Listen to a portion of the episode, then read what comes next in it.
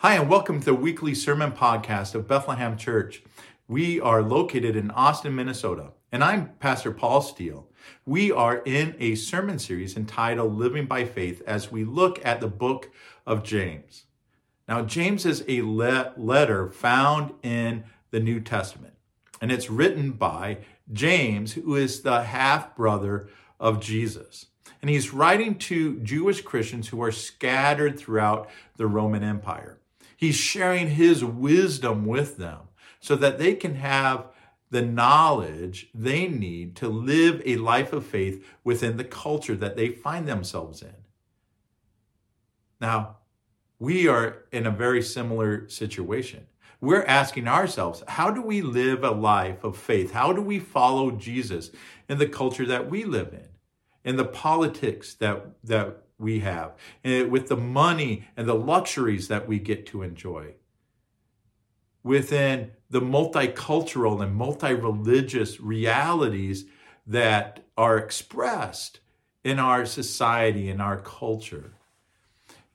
And our hope is that as we go through this book, the wisdom that James shared with these Jewish Christians 2,000 years ago will help give us guidance on how we live a life of faith today. Now, let's get into the sermon.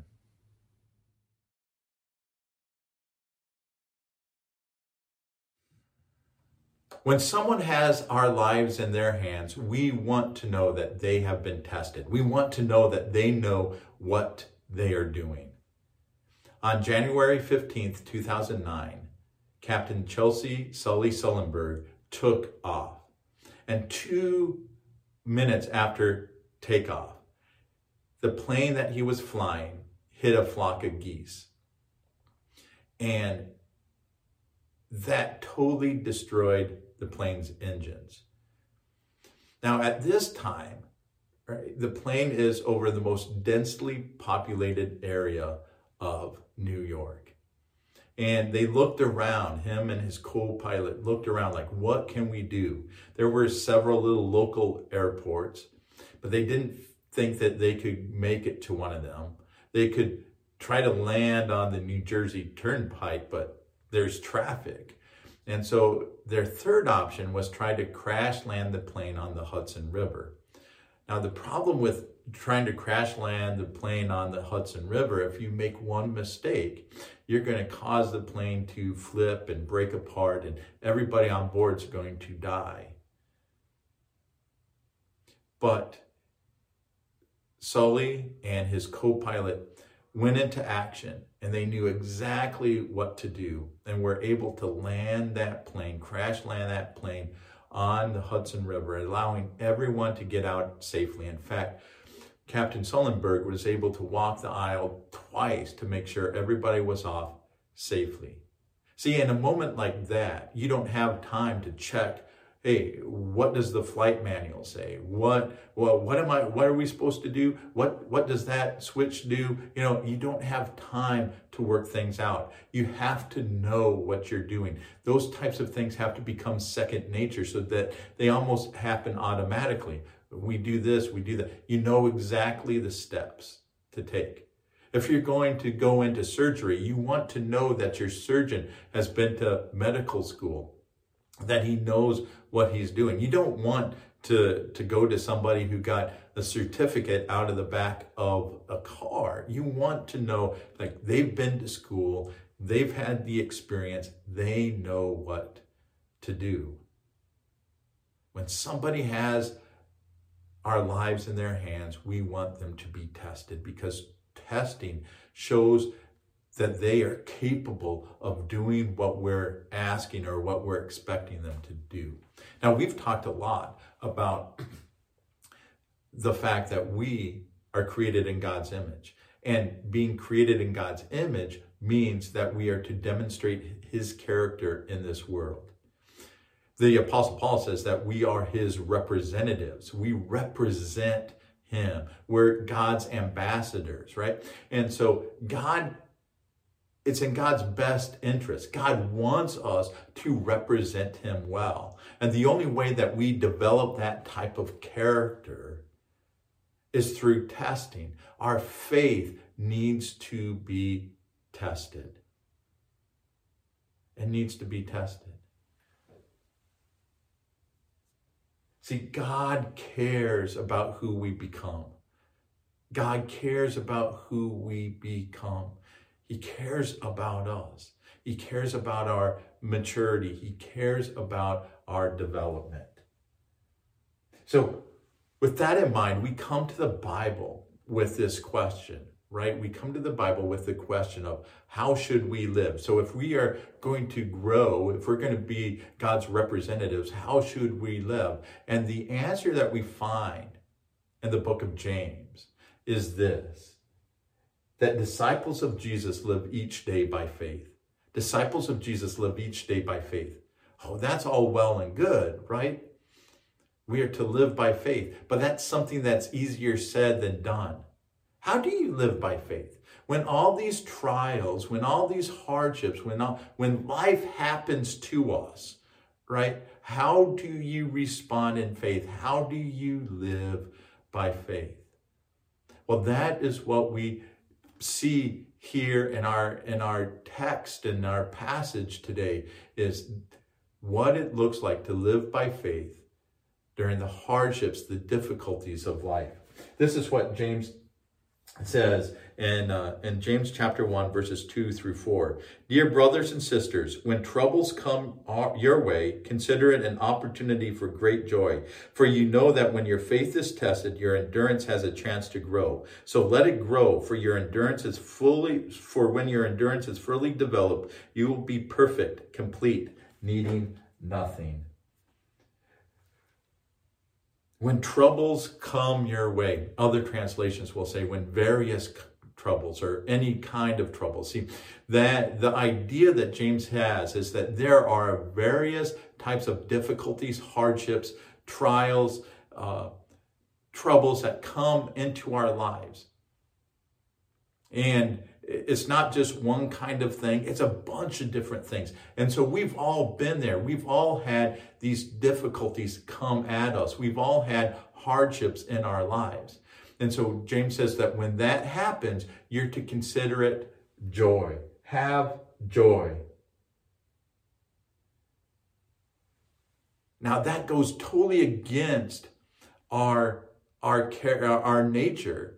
Like we we think joy comes when things are easy, when things are good. But James says, consider it joy. So how do we have joy in the midst of trials and hardships and difficulties? Well, we have joy not because the hardships are enjoyable, but because we know God is shaping our character through them. He's shaping who we become through those hardships. And so our focus is on God's faithfulness and not on our struggles. Our focus is on God's character and on God's faithfulness and not on the struggles that we're going through. We, we have joy because we have this hope that God is going to use them. He's going to mold us. He's going to mature us through them so that we become the people He wants us to be, that we can enjoy the life that He has for us. And so we have joy. Joy that's connected to hope. Joy that's connected to God's faithfulness, to God's character. And the goal here, right, is, is to become mature, to com- be complete, not lacking anything. Now, that doesn't mean we become independent. But like the vine, the branch that is connected to the vine, the, the branch doesn't need anything when it's connected to the vine because the life that the, the branch needs is coming through the vine. And in the same way, when we become mature, we're not independent and we don't need, it's like we don't need God. No, we are connected to Jesus and his life is flowing through us. And so we have everything that we need. So a disciple, right? A disciple is someone who is following Jesus, who is being changed by Jesus, who's committed to the mission of Jesus. And this is one of the ways that Jesus changes us. is through the hardships, through the difficulties of life, so that we can become mature. We can become the people that He wants us to be.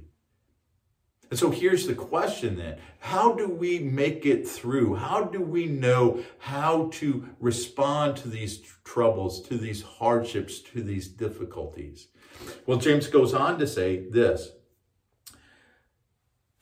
If you need wisdom, ask our generous God, and he will give it to you. He will not rebuke you for asking, but when you ask him, be sure that your faith is in God alone. Do not waver, for a person with divided loyalty is as unsettled as a wave of the sea that is blown and tossed by the wind. Such people should not expect to receive anything from the Lord. Their loyalty is divided between God and the world, and they are unstable in everything they do. So James says, we want to reach that point of, of maturity, right, where we don't need anything because we're so connected to Jesus. But if you find yourself in this moment, in these difficulties, and you need wisdom, ask God. Trust in God's character. God is on our side and He's going to give us wisdom. He's going to give us it generously. That's who God is. He's He's a generous God. He wants us to succeed. So He's going to give us wisdom. So, what is wisdom? Well, wisdom is the godly knowledge for living life well. Wisdom is godly knowledge for living life well. It's learning how to properly respond to the things that happen in our lives. That when something happens, we know, oh, this is what I should do. So this becomes a constant prayer in our lives. Yes, we should be like Solomon and ask God for a wise and discerning heart, but we need to pray for wisdom every day, sometimes every hour. You're facing a difficult meeting at work or or with somebody and you're you're you ask God, God, I need your wisdom. I need to know how to respond in this. You're having money troubles and so you ask God, help me to know how to manage what you have given me to be a good steward. So we're constantly asking God for wisdom. But the key here, right, is is that we need to ask in faith without doubting. That's what most translation says. Uh, here in the New Living Translation, they they they they do a good job at explaining what that looks like. So faith is having this complete trust in God. We're totally committed to God. And doubting is to have this divided loyalty. It's it's not trusting in God's character. It's not trusting that God's going to come through. And so we doubt, we doubt that that he so it's not it's not a fact of faith is that we have certainty and doubting is that we have uncertainty. No, when faith is like we're totally committed, we're totally trusting in God and who he is. And doubting is, is to doubt his character, is to doubt that he is who he says he is. It's to doubt his love. It's to doubt his generosity. And so James says a person like that is going to be blown back and forth. They're not stable. They're not built. Their life is not built on a rock, right? And so they're going to be blown back and forth. They're going to go from one thing to, to the next. And James says such a person shouldn't expect something from God. They're not totally committed to God. And they're not asking in right motives. They don't have a right relationship. And so they're going to miss out. They're going to miss out. One of the trials that we face or that comes our way surrounds money. And so James just talks about here about having a divided loyalty. And one of the things that we know about about this letter is that it, it appears that James is influenced by the book of Proverbs and by the Sermon on the Mount. And so one wonders then as James is writing this, and he recalls Jesus' teaching that we can't serve two masters and you can't serve both God and money. If that influences then where he goes on, because then he writes in, in verse 9, Believers who are poor have something to boast about, for God has honored them. And those who are rich should boast that God has humbled them. They will fade away like a flower, a little flower in the field. The hot sun rises and the grass withers. The little flower droops and falls, and its beauty fades away. In the same way, the rich will fade away with all of their achievements. So James says, hey, consider wealth. So when you're poor, right, a lack of wealth can cause a whole lot of struggles. But those struggles can lead somebody to trust more in God. Like where else are they going to turn to but to God? And so James says, hey, if you're poor and you're learning to lean in on God, in on the it, when you're struggling, that is something you can boast about. Like that's something that's good. And then he says, if you're rich, hey, boast about the fact that these riches are just temporary and learn to not to depend on them, right? Because when we are rich, when we have a lot of wealth, we can learn to rely on our wealth because it creates an easier life. So James says, remember, that's all temporary. So don't rely on it. Don't rely on it. Learn to rely on God instead. So the main takeaway from this from this passage here is that hey, life's short. Life is short. Don't depend on money. If if you're poor, don't think money's going to be the answer to all your problems. If you're rich, don't rely on it and and not learn to trust in God because it's all going to go away anyway. Learn to trust in God because God is a God who blesses. That's what James goes on to say in verse 12, 12. God blesses those who patiently endure testing and temptation. Afterward, they will receive the crown of life that God has promised to those who love him. And remember, when you're being tempted, do not say, God is tempting me. God is never tempted to do wrong, and he never tempts anything, anyone else. Temptation comes from our own desires, which entice us and drag us away these desires give birth to sinful action. And when sin is allowed to grow, it gives birth to death. So in, in verse 12, we see that James recites or, or shares a beatitude. God blesses. God blesses those who endure testing and temptation, those who don't give up, those who remain trusting in God, who are faithful to God. They're not double minded. They're not blown here and there. No, they have endured. They have t- trusted Jesus no matter what. God blesses those. And in the end, they're going to receive the crown of life.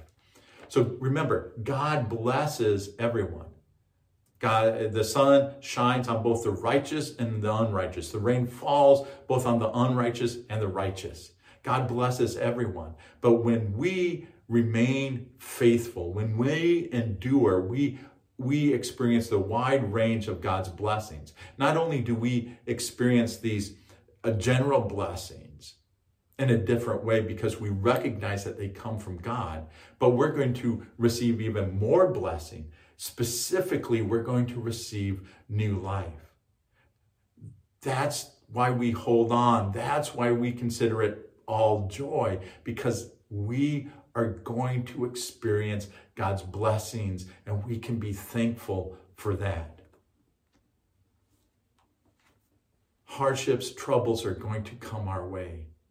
And James says it's important to remember not to accuse God as the one tempting.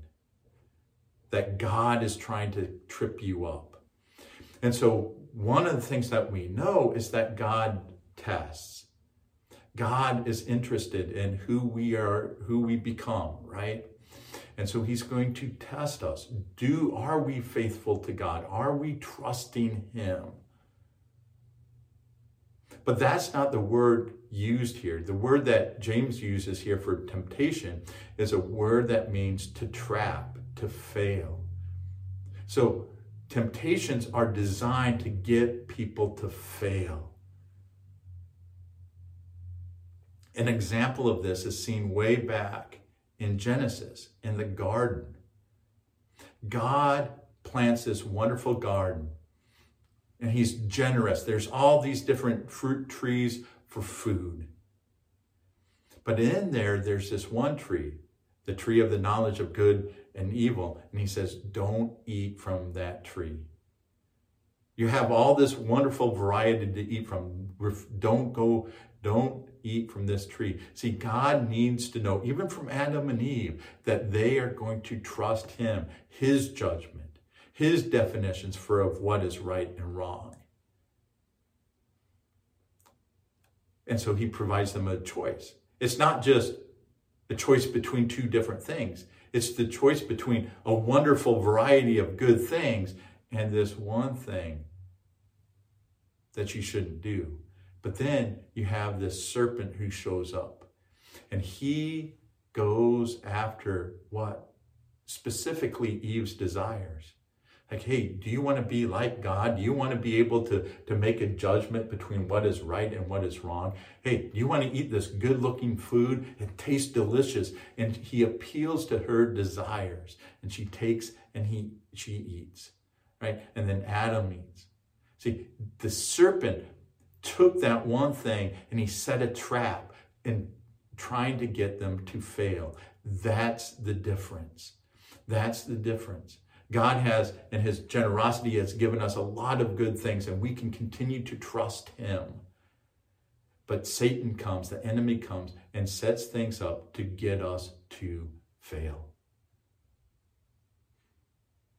So we need to recognize that our desires are what leads us away from God they're the ones that cause the troubles, the hardships in life, right? Because so much of our hardships, our troubles that we experience in life come because of sin, either our own sin or the sin of somebody else. That's the real issue. God is good and he's generous. James goes on to write in verse 16 So don't be misled, my dear brothers and sisters. Whatever is good and perfect comes down to us from God our Father, who created all the lights in the heavens. He never changes or casts a shifting shadow. He chose to give birth to us by giving us his true word, and we out of all creation became his prized possession. We become his prized possession. We need to remember who God is. God is the creator. God is good.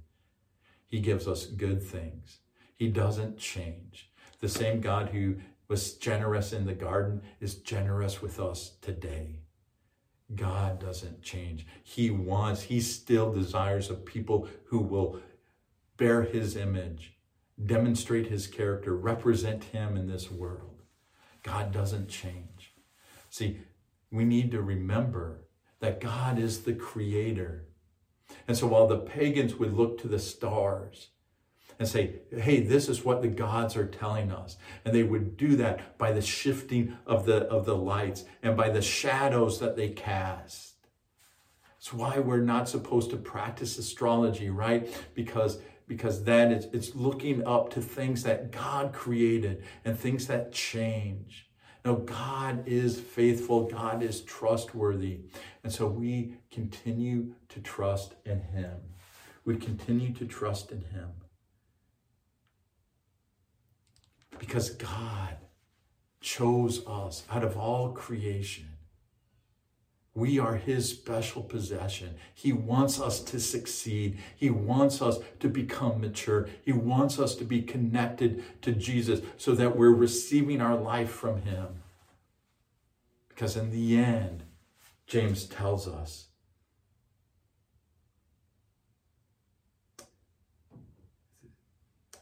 that we will receive the crown of life, right? That we will receive the crown of life that we will become who He wants us to be. So, what do we need to know out of this passage? What is it that we need to know? Well, first, we need to remember life is filled with troubles. God's not the cause of troubles. He's not the cause of these hardships, right? They, they come from sin. They come from our poor decisions. They come from our desires. But we need to remember that God loves us and He will not waste our pain. He will use it to mature us into the people He wants us to be.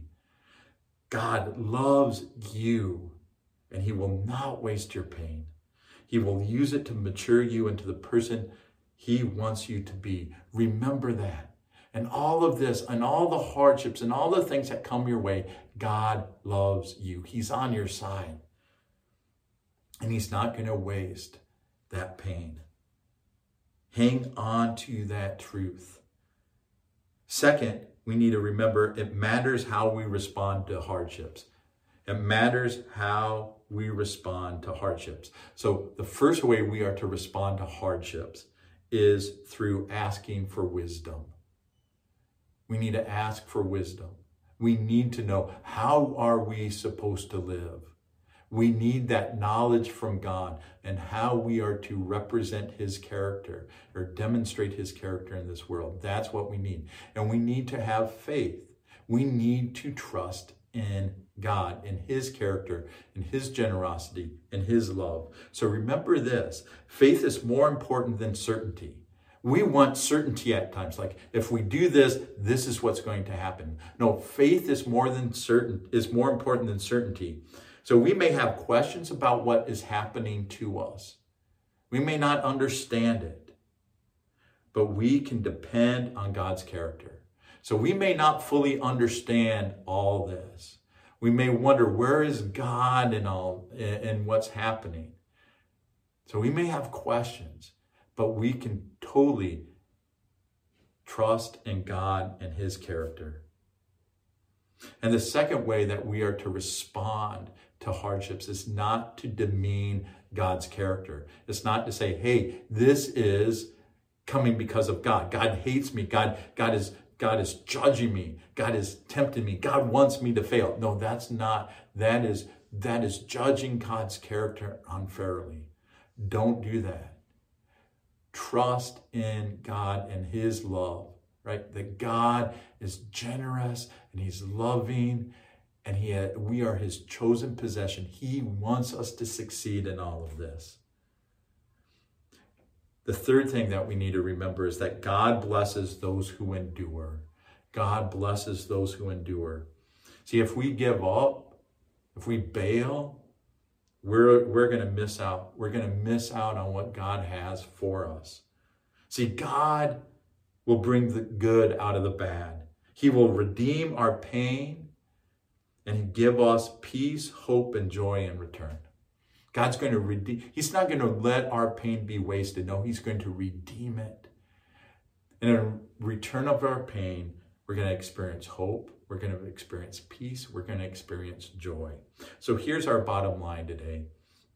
A disciple of Jesus endures the difficulties of life as they hope for God's blessings. A disciple of Jesus endures the difficulties of life as they hope for God's blessings. That's what it looks like to live by faith. And the difficulties and the hardships of life, we continue to endure, trusting in God and having this hope that He's going to bless us, that He is going to, to uh, give us what we need, that He's going to redeem that pain. We trust in Him. So, our challenge is this Send an encouraging note to someone going through a difficult time. Send an encouraging note to someone going through a difficult time. We all know people who have gone through a lot, who are dealing with a lot. They have health issues. They're they're trying to navigate the whole how do, how how do I help my parents as they age? Uh, they they might have children that are, are walking away from the faith or having their own set of difficulties. Uh, they, you know, there's, there's a variety of things that, that people are experiencing. You may be experiencing them. And one of the good things about being part of the church is that we don't have to walk it alone. And so when if you know somebody who is going through a hardship, going through a difficult time, let them know that you're praying for them, that you love them, that God loves them. Send them an encouraging message, an encouraging note, because they need it. They need it. Just as you need to be reminded hang in there, don't give up. God is on your side. God cares about who we become. And one of the ways that God changes us, transforms us, matures us is through hardships, through difficulties, as we trust Him, walk by His wisdom, and stay faithful to Jesus.